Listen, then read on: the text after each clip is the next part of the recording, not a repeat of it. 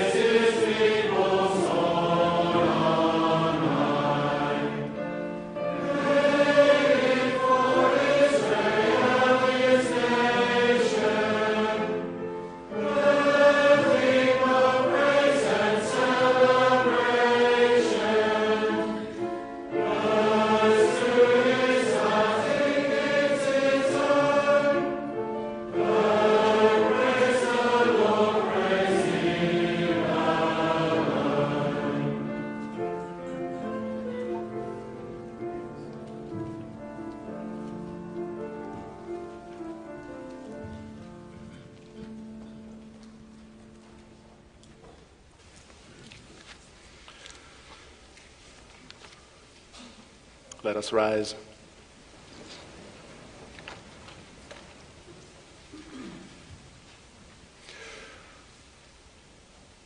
We confess that our help is in the name of the Lord, the maker of heaven and earth. Grace, mercy, and peace to you from God our Father and Christ Jesus our Lord. Amen. Let's respond to the Lord's greeting in the words of hymn 46.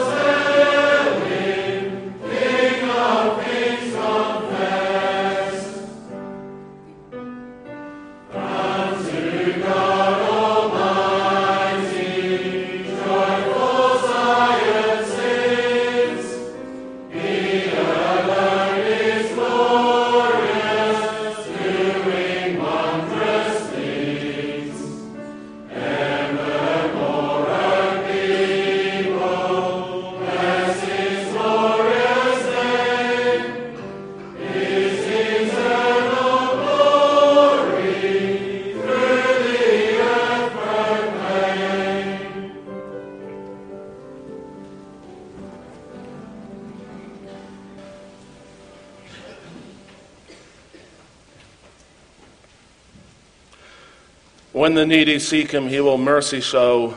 Then the weak and helpless shall his pity know. He will surely save them from oppression's might, for their lives are precious in his holy sight. Who could be more needy, weak, and helpless than sinners? And is that not all of us? And then look at God's promise. He will surely save them from oppression's might, for their lives are precious in his holy sight. As God's people, then, we listen to His will for our lives. And we remember that as He set His people free from slavery and oppression in the past, so He sets us free from the much greater slavery and oppression to sin and Satan. With that in mind, let us hear these words where God said, I am the Lord your God who brought you out of the land of Egypt, out of the house of slavery. You shall have no other gods before me. You shall not make for yourself a carved image or any likeness of anything in heaven above, or in the earth beneath, or in the waters under the earth. You shall not bow down to them or serve them. For I, the Lord your God, am a jealous God, visiting the iniquity of the fathers upon the children to the third and fourth generations of those who hate me, but showing steadfast love to thousands, to those who love me and keep my commandments. You shall not take the name of the Lord your God in vain, for the Lord will not hold anyone guiltless who takes his name in vain. Observe the Sabbath day to keep it holy. Six, as the Lord your God commanded you. Six days you shall labor and do all your work, but the seventh day is a Sabbath to the Lord your God. On it you shall not do any work, you, or your son, or your daughter, or your male servant, or your female servant, or your ox, or your donkey or any of your livestock, or the sojourner who is within your gates, that your male servant and your female servant may rest as well as you. You shall remember that you were a slave in the land of Egypt, and the Lord your God brought you out from there with a mighty hand and an outstretched arm. Therefore, the Lord your God commanded you to keep the Sabbath day. Honor your father and your mother as the Lord your God commanded you that your days may be long and that it may go well with you in the land that the Lord your God has given you. You shall not murder, and you shall not commit adultery, and you shall not steal, and you shall not bear false witness against your neighbor, and you shall not covet your neighbor's wife, and you shall not desire your neighbor's house, his field, or his male servant, or his female servant, his ox, or his donkey, or anything that is your neighbor's.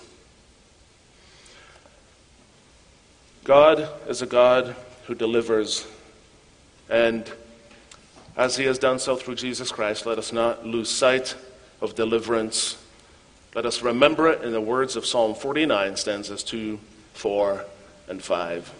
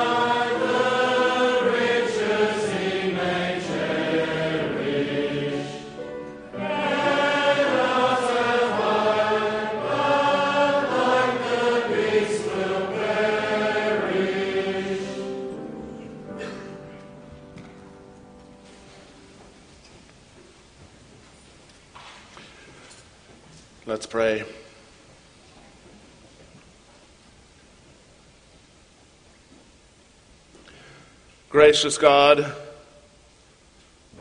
we have gathered here together as your people, called into your presence, called by you, the God who delivers. You are so different from us. You stand so far above us. You know all, oversee all, control all. How weak and helpless we are to, in comparison to you. For you are eternal, we are temporal. You are creator, we are created. You are pure, we are sinners. You are God, and we are not. And yet you created us for fellowship with you. You call us into a relationship of life and love with you. And therefore, again, you have called, called us this morning to meet with you in worship. And as we enter into your presence, we become so aware of our sins and our shortcomings. Your holiness brings to mind our, our imperfections and our weaknesses, and we feel frustrated. Frustrated at our inability to focus on you, sometimes even for the length of a prayer. Frustrated at our inability to grow in wisdom. Frustrated in our inability to see the true essence of things in our relationships with others. Frustrated by our self centeredness frustrated by our lack of understanding, frustrated by our inability to discern, frustrated by our weakness. And Lord, we would continue to be frustrated if these were the only things that we focused on. If that alone was the object of our worship to, to bring to mind these frustrations. But we worship because you have called us to be your children. You have become to us a Father through Jesus Christ. Through faith, you work within us. You, having regenerated us, also renew us. Having been cleansed by the blood of Christ, we are also renewed by the Spirit of Christ. And in that renewal, there is hope. In that cleansing, there is forgiveness. In you, there is eternal blessing. Help us then to share in those blessings. Help us to understand what we have in Christ and to turn to you wholeheartedly, also through the preaching of the word today. To know that we are loved and embraced by you as your people. That we do not need to focus on our frustrations for we know that they are temporal, just like all things are of this world. Help us to embrace Christ and all of his merits, to respond in faith to all of your promises, to be built up through all of your admonitions, to be encouraged through all of your word. We then also turn in faith to our brothers and sisters and we pray for them we pray for all those struggling in their life or in their walk of faith with you. We pray for those struggling with anxiety. We pray that you would support the downcast and heal the brokenhearted. We pray that we communally and collectively would bring all of our struggles and difficulties and sufferings to you, our loneliness and our inward focusedness, our inability to relate well to others around us. Let us bring it before you and grant that you will unite us all with each other and with you in true faith. To that end, bless our worship today. Let us be encouraged and strengthened, and above all, let your name be glorified, your Son be exalted, your Spirit be present among us. In Jesus' name, Amen.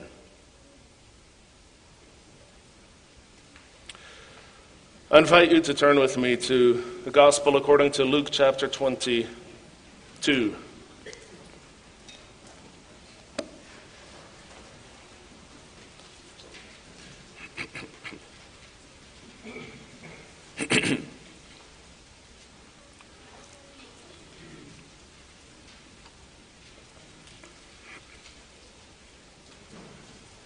the Gospel according to Luke chapter 22, we will read the verses 1 through 53.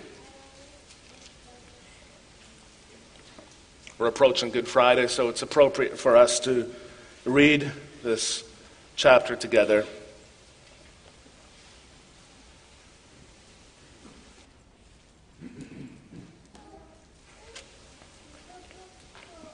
Luke chapter 22. Now, the feast of unleavened bread drew near, which is called the Passover.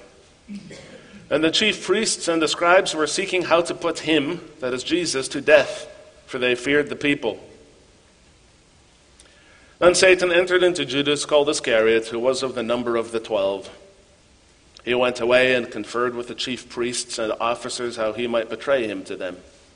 And they were glad and agreed to give him money. So he consented and sought an opportunity to betray him to them in the absence of a crowd.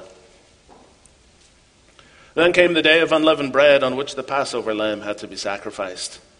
So Jesus sent Peter and John, saying, Go and prepare the Passover for us, that we may eat it. They said to him, Where will you have us prepare it? He said to them, Behold, when you have entered the city, a man carrying a jar of water will meet you. Follow him into the house that he enters and tell the master of the house, The teacher says to you, Where is the guest room where I may eat the Passover with my disciples? And he will show you a large upper room furnished. Prepare it there. And they went and found it just as he had told them, and they prepared the Passover. And when the hour came, he reclined at table, and the apostles with him. And he said to them, I have earnestly desired to eat this Passover with you before I suffer. For I tell you, I will not eat it until it is fulfilled in the kingdom of God. And he took a cup, and when he had given thanks, he said, Take this and divide it among yourselves. For I tell you that from now on I will not drink of the fruit of the vine until the kingdom of God comes. And he took bread, and when he had given thanks, he broke it and gave it to them, saying, This is my body, which is given for you. Do this in remembrance of me. And likewise the cup after they had eaten, saying, This cup that is poured out for you is the new covenant in my blood. But behold, the hand of him who betrays me is with me on the table. For the Son of Man goes as it has been determined, but woe to that man by whom he is betrayed. And they began to question one another which of them it could be who was going to do this. A dispute also arose among them as to which of them was to be regarded as the greatest. And he said to them, The kings of the Gentiles exercise lordship over them, and those in authority over them are called benefactors. But not so with you. Rather, let the greatest among you become as the youngest, and the leader as one who serves. For who is the greater, one who reclines at table or one who serves? Is it not the one who reclines at table? But I am among you as the one who serves. You are those who have stayed with me in my trials, and I assign to you as my Father assigned to me, a kingdom, that you may eat and drink at my table in my kingdom and sit on thrones judging the twelve tribes of Israel. Simon, Simon, behold, Satan demanded to have you that he might sift you like wheat, but I have prayed for you that your faith may not fail. And when you have turned again, strengthen your brothers. Peter said to him, Lord, I'm ready to go with you both to prison and to death. Jesus said, I tell you, Peter, the rooster will not crow this day until you deny three times that you know me. And he said to them, When I sent you out with no money bag or knapsack or sandals, did you lack anything? They said, Nothing. He said to them, But now let the one who has a money bag take it, and likewise a knapsack. And let the one who has no sword sell his cloak and buy one. For I tell you that this scripture must be fulfilled in me. And he was numbered with the transgressors. For what is written about me has its fulfillment. And they said, Look, Lord, here are two swords. And he said to them, It is enough. And he came out and went, as was his custom, to the Mount of Olives, and the disciples followed him. And when he came to the place, he said to them, Pray that you may not enter into temptation. And he withdrew from them about a stone's throw and knelt down and prayed, saying, Father, if you are willing, remove this cup from me. Nevertheless, not my will, but yours be done. And there appeared to him an angel from heaven, strengthening him. And being in agony, he prayed more earnestly, and his sweat became like great drops of blood falling down to the ground. And when he rose from prayer, he came to the disciples and found them sleeping for sorrow. And he said to them, Why are you sleeping? Rise and pray that you may not enter into temptation. While he was still speaking, there came a crowd, and the man called Judas, one of the twelve, was leading them. He drew near to Jesus to kiss him, but Jesus said to him, Judas, would you betray the Son of Man with a kiss? And when those who were around him saw what would follow, they said, Lord, shall we strike with the sword? And one of them struck the servant of the high priest and cut off his right ear. But Jesus said, No more of this. And he touched his ear and healed him. Then Jesus said to the chief priests and officers of the temple and elders who had come out against him, Have you come out as against a robber with swords and clubs? When I was with you day after day in the temple, you did not lay hands on me. But this is your hour and the power of darkness. So far. Let's sing together Psalm 120.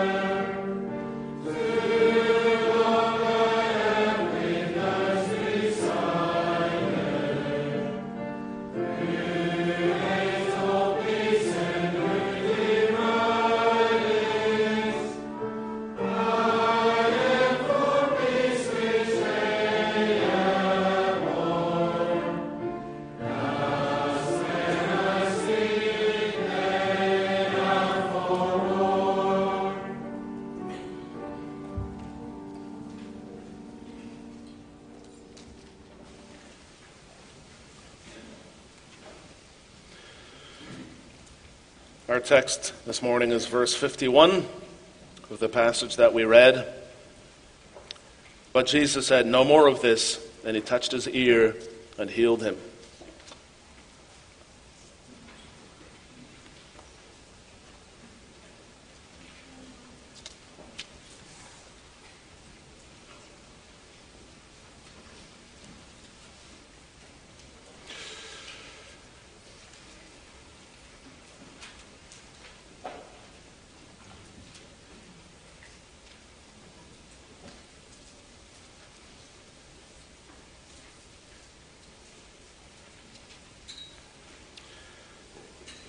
Beloved congregation of our Lord Jesus Christ, in less than two weeks it will be Good Friday.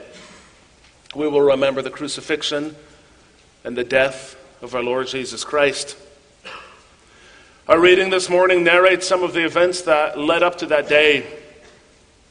One thing that you begin to notice when you look at the Gospels is that each of them has its own particular emphasis when it describes these events. Each gospel is selective in the details that it includes and how it presents them. Each gospel gives a slightly different angle on what happened. And when you put these gospels together, you get a three dimensional picture. In this case, all four of the gospels mention one detail that one of the disciples of Jesus tried to defend his master. He drew out one of he drew out his sword and he struck the servant of the high priest and cut off his ear. Now we know from John that the disciple was Peter, and the servant's name was Malchus. Malchus would likely have been a slave of the high priest. The Greek, the same Greek word gets used whether you describe a servant or a slave. There was no real difference between them. So likely he was a slave. But he was a slave who had a lot of responsibility. In this case, probably the high priest's chief slave, therefore, probably at the front of the mob and in charge of them. Now, why would Peter have cut off the ear of Malchus? Oh, he was probably going for his head. You can imagine Peter striking down with a sword, and Malchus jumps backwards and turns his head, and instead of having his head split in half, Peter just nicks him and slices off an ear. Luke includes most of these details as well, but he includes one detail that you don't find in any other gospel. That is the detail of the ear of this slave being healed. All four of the gospels mention that the ear was cut off, but only this gospel says that it was healed. Now that's interesting, don't you think? We believe, don't we, that all scripture is inspired by God all scripture is God breathed, 2 Timothy 3, verse 16. So every detail matters, every word matters, the order of the words matter. And we get this detail. Why is it here? There must be a reason for that. Sometimes looking at a detail like that, which is emphasized in one gospel, can, can bring the good news forward in, a, in an unexpected way. That's our goal today. We're going to spend some time reflecting on this miracle that our Lord Jesus performed, the last miracle before he was arrested. And in looking at this very specific detail, we're going to find the gospel in a new, beautiful, and unexpected way. So this morning, I may summarize that gospel for you.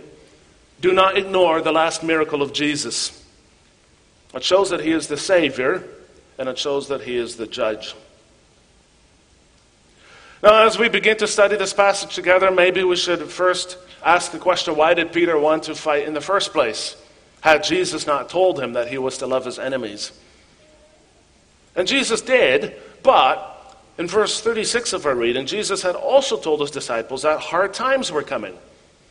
Remember, he said to them, But now let the one who has a money bag take it, and likewise a knapsack, and let the one who has no sword sell his cloak and buy one.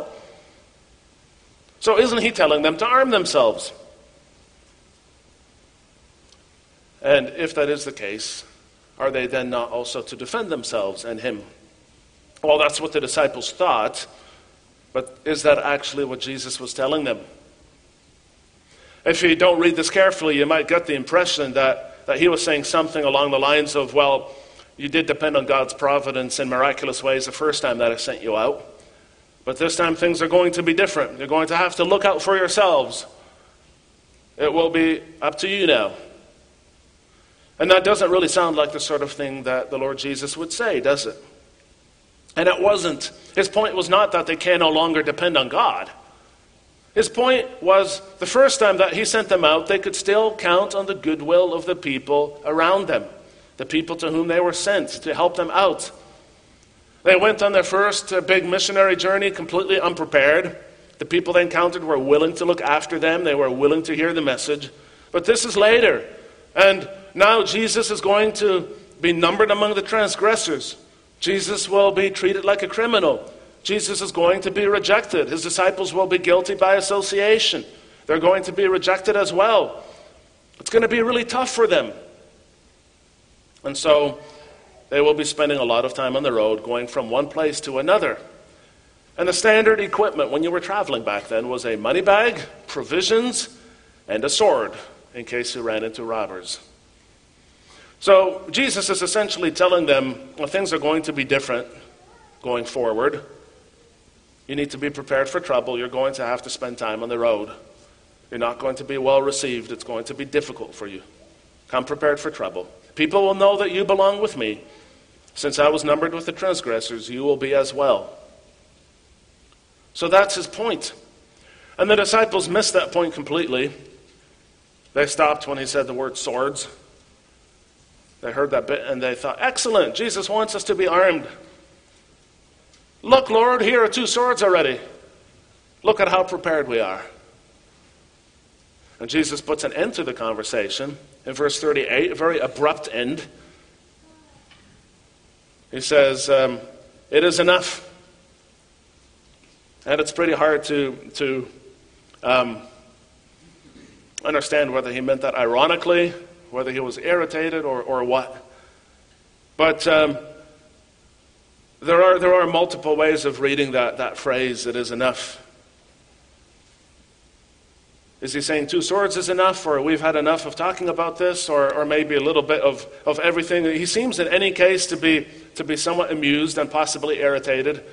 Um, but in any case, there's, um, he, they're not on the same wavelength as he is at all. But the fact that the conversation ended as it did shows that the point is not resistance. There is a time for Christians to fight. The government bears the sword to prevent murder, as the Catechism reminds us. So if you're a police officer, if you're in the military, uh, if your country is legitimately engaged in war with another, or if you need to use um, violence in the carrying out of your duties as, as a member of the police force, let's say, then, then you are, um, even as a Christian, authorized to use the sword, so to speak, under those circumstances. But you do that on behalf of your country. There may also be times as Christians when violent self defense is necessary for us. You men, for instance, you are the head of your household. And if you're married, God has entrusted you with this woman who is your wife.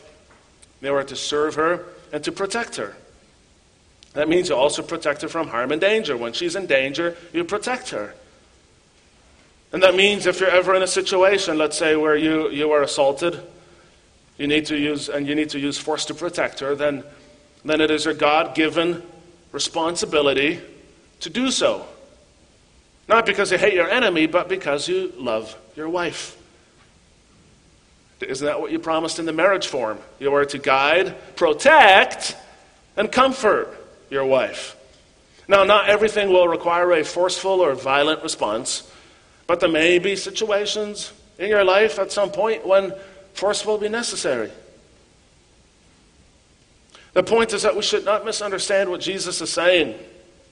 The disciples misunderstood him to say that from now on, as his kingdom was expanding, they would need to use force to meet force. They would have to, to meet force with force as they carried out their ministry. Jesus is not saying that, but he's also not saying that a Christian may never under any circumstances, engage in the use of force. But as Christians, our, peace, our, our default setting should be peace loving. Hebrews 12, verse 14 says, Strive for peace with everyone. That means everyone. So the default setting for a Christian should always be pacifism, wherever possible. We should hate war. We should hate violence. We should hate the use of force. We sang from Psalm 20, didn't we? And did you notice, besides maybe struggling a little bit with the lesser known tune, did you notice the last few lines in the second stanza? The psalmist says, I am for peace. I am for peace. This is who I am as a believer. I am for peace. This is what we all should be for peace. Jesus is the Prince of Peace. His kingdom is not of this world. It doesn't operate according to worldly priorities, it doesn't use worldly measures. Now, one question near the end of this passage then is um, that, that can come to mind for us is what then is the nature of the kingdom of heaven? How is it spread? Jesus says, not by violence. That's clear from his response to Peter's actions. He, he doesn't want to be accused by his opponents of being a lawbreaker. But then, how is the kingdom of heaven spread? What is the kingdom of heaven about? Well, the kingdom of heaven is a reign of God over the hearts and lives of men. And that is only ever possible when their sins are forgiven. Forgiveness is only ever possible because Christ has paid for those sins. Christ is a Savior. He has willingly paid for those sins with his death on the cross. And that is why he willingly submitted to violence, to those who committed violence against him, even though he had no, done no wrong, even though he was fully capable of defending himself. Could have called up legions of angels, as it says in one of the other Gospels, but he did not do that. He submitted to violence. Maybe your Bible has a heading above this passage that says, Betrayal and Arrest of Jesus. Well, that, that heading is fine as long as it doesn't give you the impression that Jesus was passive and just let these things happen to him. He is, in fact, in complete control of this situation. You can tell by the way that it's being described. This uh, section here, um, called Betrayal and Arrest of Jesus, the, the verses uh, 47 to 53 in, um, in this pulpit Bible here, doesn't even show him being arrested. That doesn't actually get mentioned until the next section, and then it gets mentioned in passing. Verse 54 Then they seize him and led him away. But that's not where the focus is. It's, it's really only one phrase they seized him. So that's important because it shows us that, that this is not Jesus um, having power taken away from him. He's, he's still in control of the situation. He's about to be arrested. He is arrested, but he's still in control. He rebukes Peter and so prevents further violence from happening. He heals the ear of Malchus. And that shows us that when he is going to be arrested and crucified, that he undergoes this willingly. He is submitting to the will of his Father, and in this particular case, submitting to the will of his Father means submitting to the violence that will be, will be done to him. And he does that because he is the Savior. So, from that perspective, you can see how terribly wrong it was of Peter to respond with violence. In fact, by doing so, Peter is damaging the cause of the gospel. He's misrepresenting the kingdom of heaven to the people who have come to arrest Jesus. He has harmed the slave of the high priest. All of these things are sinful. In fact, Peter's action shows that he himself now needs the gospel more than ever at this very moment, just as much as the man that he has harmed. And we need the gospel just as much as he did.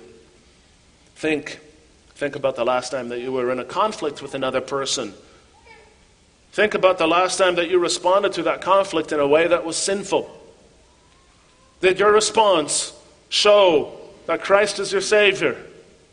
Was it a response shaped by the gentleness of the one who submitted to violence for the sake of bringing us the gospel? Or did you have to win at all costs? Was your response shaped by the will of God, or did you impose your unsanctified will on others? You know, you can say whatever you want, but in the end, what Christians really believe about God and His kingdom shows most clearly in how they resolve conflict, or don't resolve it sometimes. We cannot ignore the last miracle of Jesus. We cannot ignore the gospel that comes through this miracle as well. See, the miracle is not just that Peter, that, that Jesus healed Malchus's ear, but but that his response was so different from Peter's. He responded by submitting to the will of his Father. In that case, that meant submitting to the violence that was done to him. And he did that to pay for the sins of his people, also for the sins of Peter, also for his foolish response in this situation. By healing Malchus's ear, Jesus is undoing the damage that Peter's sin has caused. Now, we're starting to see the gospel. To understand how deep that runs, we should take a step backwards and talk about slavery for a moment. After all, Malchus was a slave of the high priest. Being a slave was hard. Now, we, we should be clear that slavery in Greco Roman days was not the same as it was um, in, uh, let's say, um, America and much of the Western worlds and world in the 16th through the 17th century.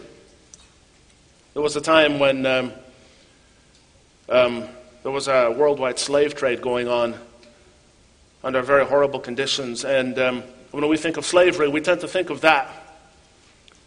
Greco Roman slavery was not like that. A well educated slave in Greco Roman days could have a relatively good life. But a slave had no freedom. To be a slave, by definition, means that your freedom is taken away from you.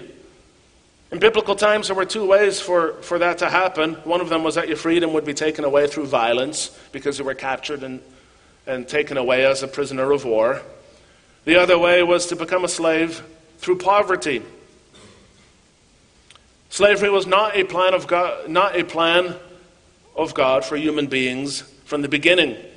But under Old Testament law, it was possible for an Israelite, in any case, to sell himself into slavery in order to overcome poverty or perhaps even to pay off a debt. But every 50 years, there was a year of Jubilee. That meant that every slave, at least once in his lifetime, would be able to enjoy freedom again. You can read about that in Leviticus 25, verses 39 to 43. The year of Jubilee was an opportunity for ordinary relationships to be restored again. And that tells us that, that God was concerned about the well being even of slaves, the, the bottom rung of society, the most unimportant people, the most disadvantaged. The year of Jubilee was meant as a way of showing the gospel of liberation, of deliverance, of freedom, even to slaves.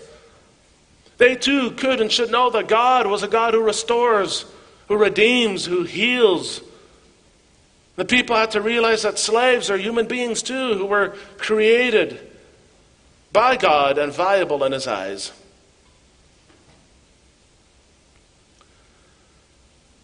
Now, we don't practice slavery anymore, at least not in the same way.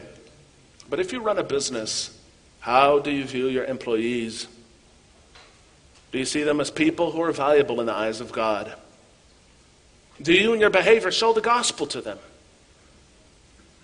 Or do you try to squeeze every last drop of productivity out of them you say one thing but do another? What about the goods that we buy? Are they made under conditions that promote a, a virtual slavery? What's our priority when we go shopping? Are we interested in getting our goods for the lowest possible price? Is that the only thing that matters to us? Do, you, do we ever think about that when we buy a t shirt at Kmart for $4 Or do we ensure that the things that we buy are ethically sourced? Maybe we don't always have the answer, but should we not, at least as Christians, be asking the question? Our text shows that the comfort and condition of slaves matter to God. Now, maybe some of you um, who are more pragmatic read our text this morning, and maybe you thought, well, at least Malchus only lost an ear. He got off pretty luckily. He could have been dead. An ear is not that bad, is it? That's actually a secular way of looking at the matter. That's exactly how Caiaphas would have looked at it. That's the sort of thing Caiaphas would have said. He would have been angry because his, his property, the slave, had been damaged. He would have been angry that his honor, in a sense, as Malchus's owner, had been damaged, but he wouldn't care particularly about Malchus himself. And yet, Jesus shows that the comfort of slaves matters to God. There are no small wounds to him. There are no small people. Even as Jesus is about to be arrested, he shows that he is more concerned about a slave than about himself. He shows himself to be the true Savior. Jesus is showing himself to be the true Savior here. Jesus is powerful enough to protect himself, but here his power is working towards a purpose. Jesus wants this slave to see the gospel, this man who has never learned the gospel from Caiaphas. It's hard to tell whether Caiaphas would have kept the year of Jubilee or not. It's possible that, that Malchus was a foreigner instead of a Jew. Malchus doesn't really sound like a Jewish name, but who knows what his life story was. If Malchus was a foreigner instead of a Jew, then the um, regulations of the year of Jubilee didn't really apply. It might not have made a difference anyway. But the point is that slaves, too, were meant to see the gospel and to experience it. And even foreign slaves were to be treated well in the Old Testament. And Caiaphas, the high priest, now sends his slave to capture Jesus Christ, the true high priest. And that obscures the gospel completely. At this point, Caiaphas, as high priest, has obscured the true gospel. And this is the high priest. This is a man who was meant to, to, to embody the gospel for his people. And by sending his slave to go and capture Jesus, he has obscured the gospel for everyone, including Malchus. Jesus wanted the slave to see the gospel. He wanted the slave to see that God shows undeserved favor to sinners. That's what the gospel is. That God shows undeserved favor to sinners. That's grace. Jesus said that the one who practices sin is a slave to sin. In Christ, God shows undeserved mercy to people like us, who by nature are slaves as well. Slaves to sin, by nature. All of us, by nature. And then there is Jesus, the true high priest, the one who himself became a servant, even a slave, who humbled himself unto death. Philippians 2 says that Christ emptied himself taking, by taking the form of a slave, being born in the likeness of men, and being found in human form, he humbled himself by becoming obedient to the point of death, even death on a cross. You know, in, the, in this passage, Christ is on his way to the cross. Christ is on his way to hell. And he knows. He knows exactly what is going to happen to him. And yet, by performing this miracle of healing, he shows the gospel in that moment to a slave of all people, the lowest of the low. He's revealing himself as the one who heals not just our bodies, but our relationship with and our perception of God. That is why we should not ignore the last miracle of Jesus.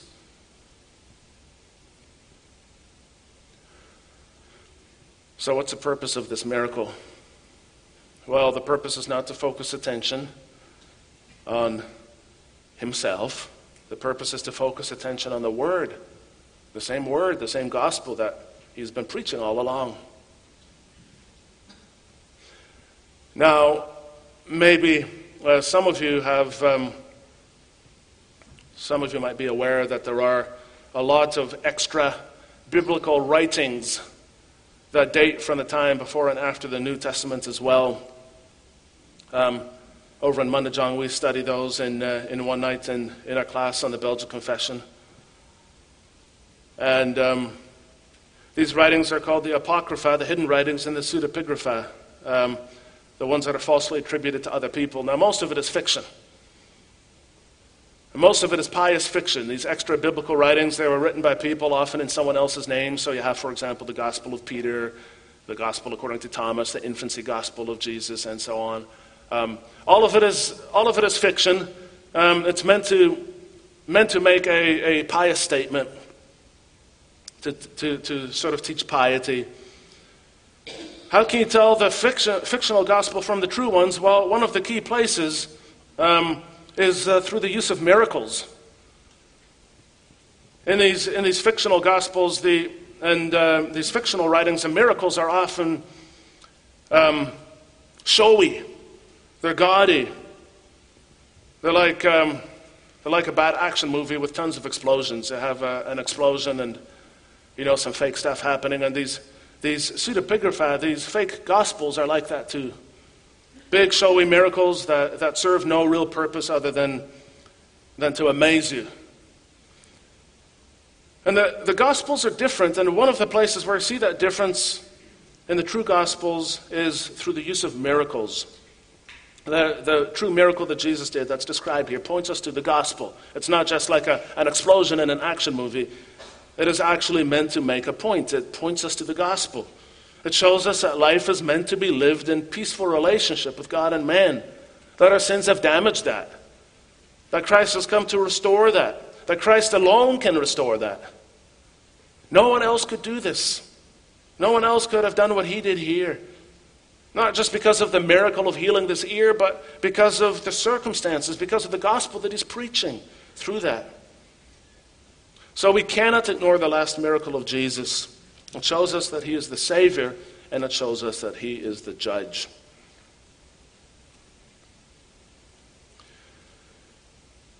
Now, in performing this miracle before going to the cross, Christ is showing himself to be the Savior of his people, but also the judge. This being our, our second point. Now, how is this a judgment? First of all, this miracle is a judgment over Caiaphas. Caiaphas has obscured the gospel through his actions. Caiaphas has not lived up to his responsibility as a high priest. Caiaphas has rejected the Messiah. He's obscured the gospel for others by sending others, like his slave Malchus, for instance, to capture the Messiah. So, in this, in this last miracle, Jesus clearly shows the gospel that Caiaphas has rejected. He's saying this is what true priesthood should be about. But within 24 hours, he, the true priest, will be dead. The curtain in the temple will be torn in half. The curtain dividing the holy place from the most holy place will be torn in half. And that means that the temple and its sacrifice will no longer be needed. And in one moment, Caiaphas and all that he represents has been rendered irrelevant. His services as high priest will no longer be needed, but he has not been honorably dismissed. Essentially, Caiaphas is deposed. He did not live up to his responsibility as high priest over the nation. Caiaphas was supposed to show the nation what the true gospel looks like, and through this behavior, he did the exact opposite.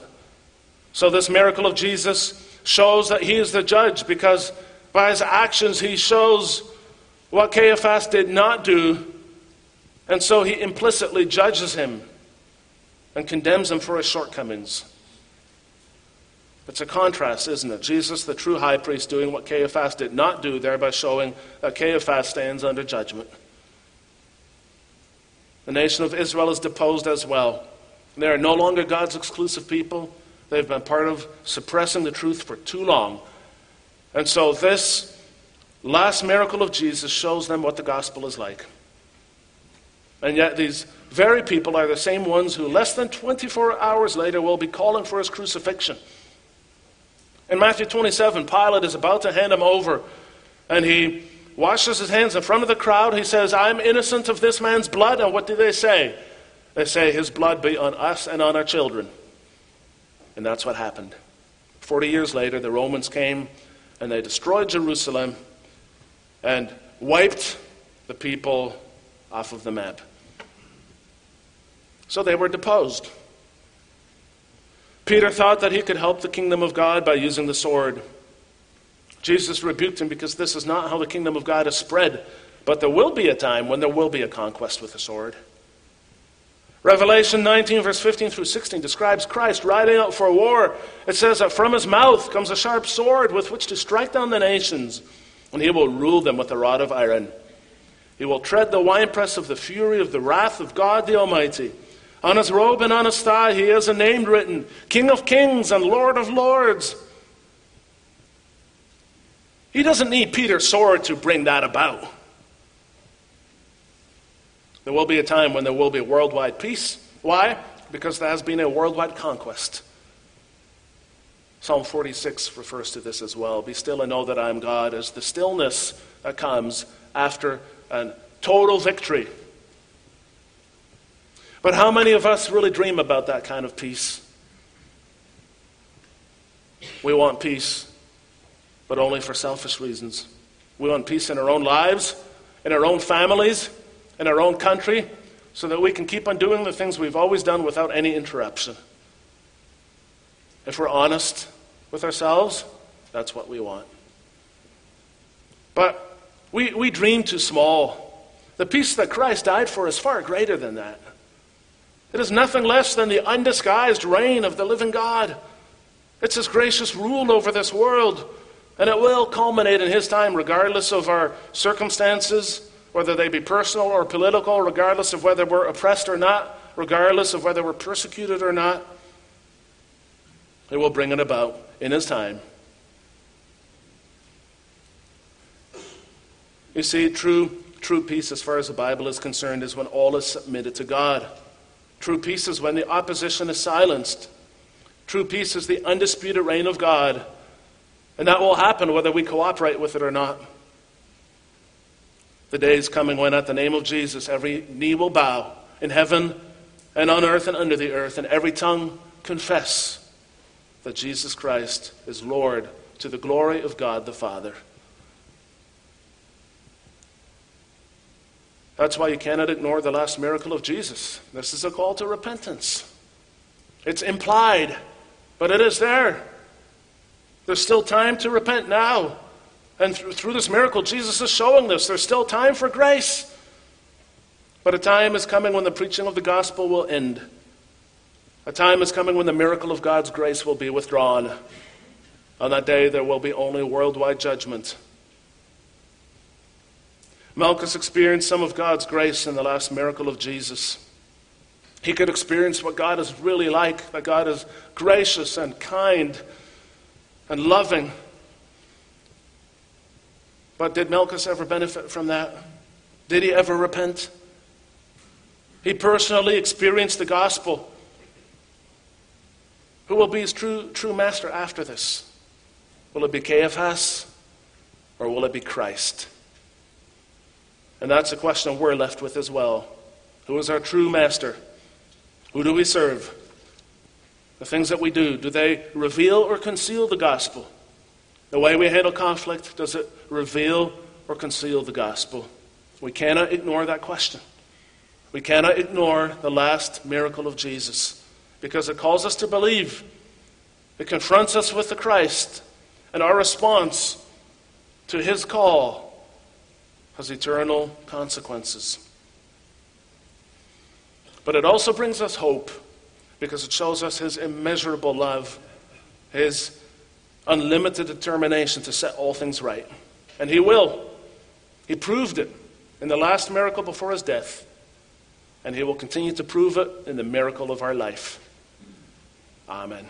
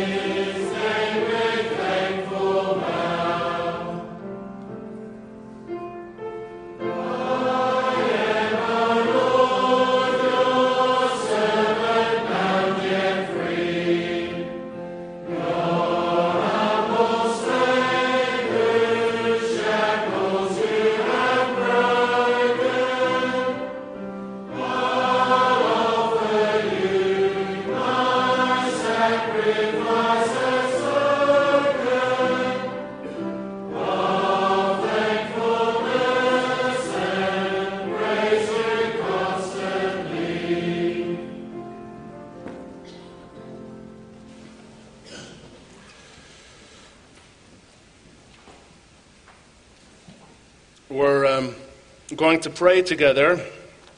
In um, our prayer this morning, we will remember our brother Wally Tinhev and um, um, his wife. On Thursday of this past week, our brother Wally Tinhev had surgery on his brain to remove an aneurysm.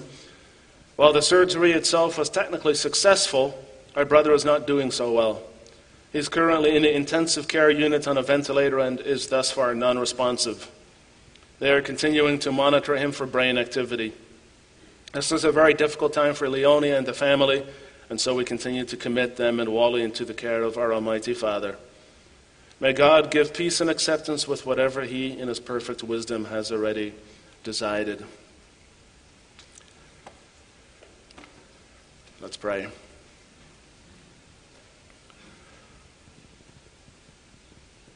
Our gracious God, you are our deliverer, and we are your servants, bound yet free. And as your servants, we give thanks for the gospel that we heard this morning, just as Malchus experienced the gospel so many years ago. We give thanks for that gospel. We give thanks that you care, that there are no small people, no small problems to you. We're so grateful for this last miracle of Jesus. Grateful that He is such a Savior. Grateful that He was willing to subject Himself to violence for our sakes. We're grateful for salvation. And we pray that you would forgive us where we have not reflected this salvation in our lives. Forgive us where we have misrepresented the gospel in our workplace or to our families or maybe even to our spouse by our behavior or our actions or perhaps our lack of action. Forgive us for the times that we have misrepresented what your kingdom is all about. Forgive us when we tried to win at all costs. Forgive us when we imposed our unsanctified will and desires on others and attempted to bend them to our way of doing and seeing things. Lord, it is so easy for us to slip into secular ways of dealing with problems and we are your church. We can and should do better. We pray that you would therefore guide us as your beloved people. Give us wisdom to live a life that reflects Christ. Let us be peace loving people. For he is the judge, and we pray that we would take that seriously. We pray for those in all branches of law enforcement. We give thanks that there are men and women who are able to serve in this capacity. We give thanks also for those who serve in the military, who are people doing difficult things under difficult circumstances so that the rest of us could, could live lives that are free of difficulties in, the, in these regards. We pray that you would continue to show your gospel also to these people and above all, we pray that you would bring about the day when there will be no more war, the day when there will be universal peace, when every knee will bow to Christ and every tongue confess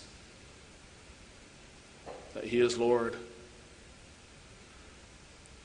We give thanks that the Lordship of Christ encourages us during difficulties, that we are that you are always near us that we are always in your hands, that even death itself is not, does not need to be unknown or frightening to us because Christ has been through it and He is there with us and He is also on the other side of the grave waiting for us. That we belong both in body and soul, both in life and in death, to our faithful Savior Jesus Christ. That He has fully paid for all our sins with His precious blood and has set us free from all the power of the devil that He also preserves us so that not a hair can fall from our head, that all things work together for our salvation. And therefore, we also bring before you brother and sister Wally and Leonie.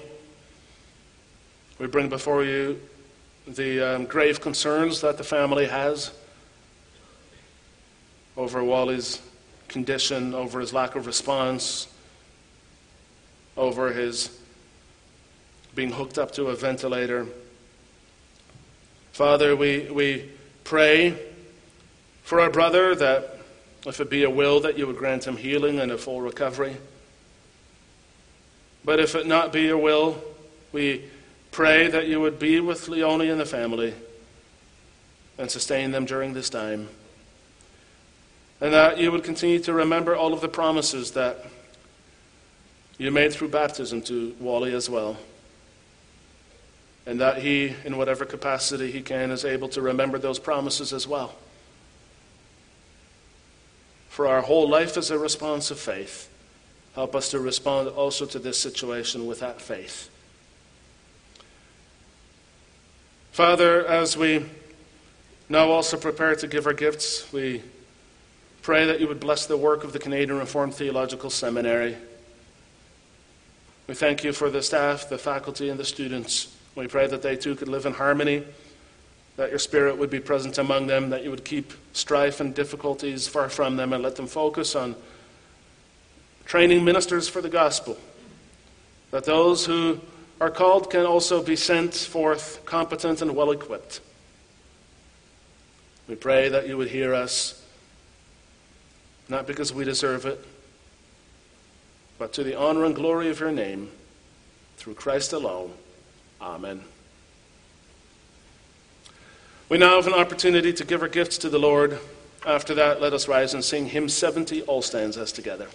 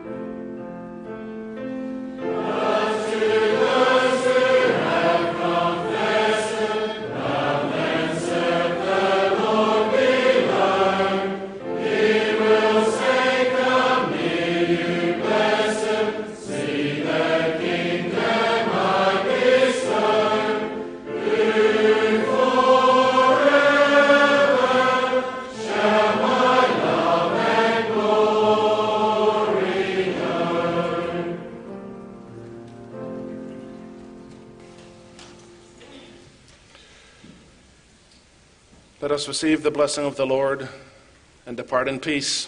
The Lord bless you and keep you. The Lord make his face shine upon you and be gracious to you.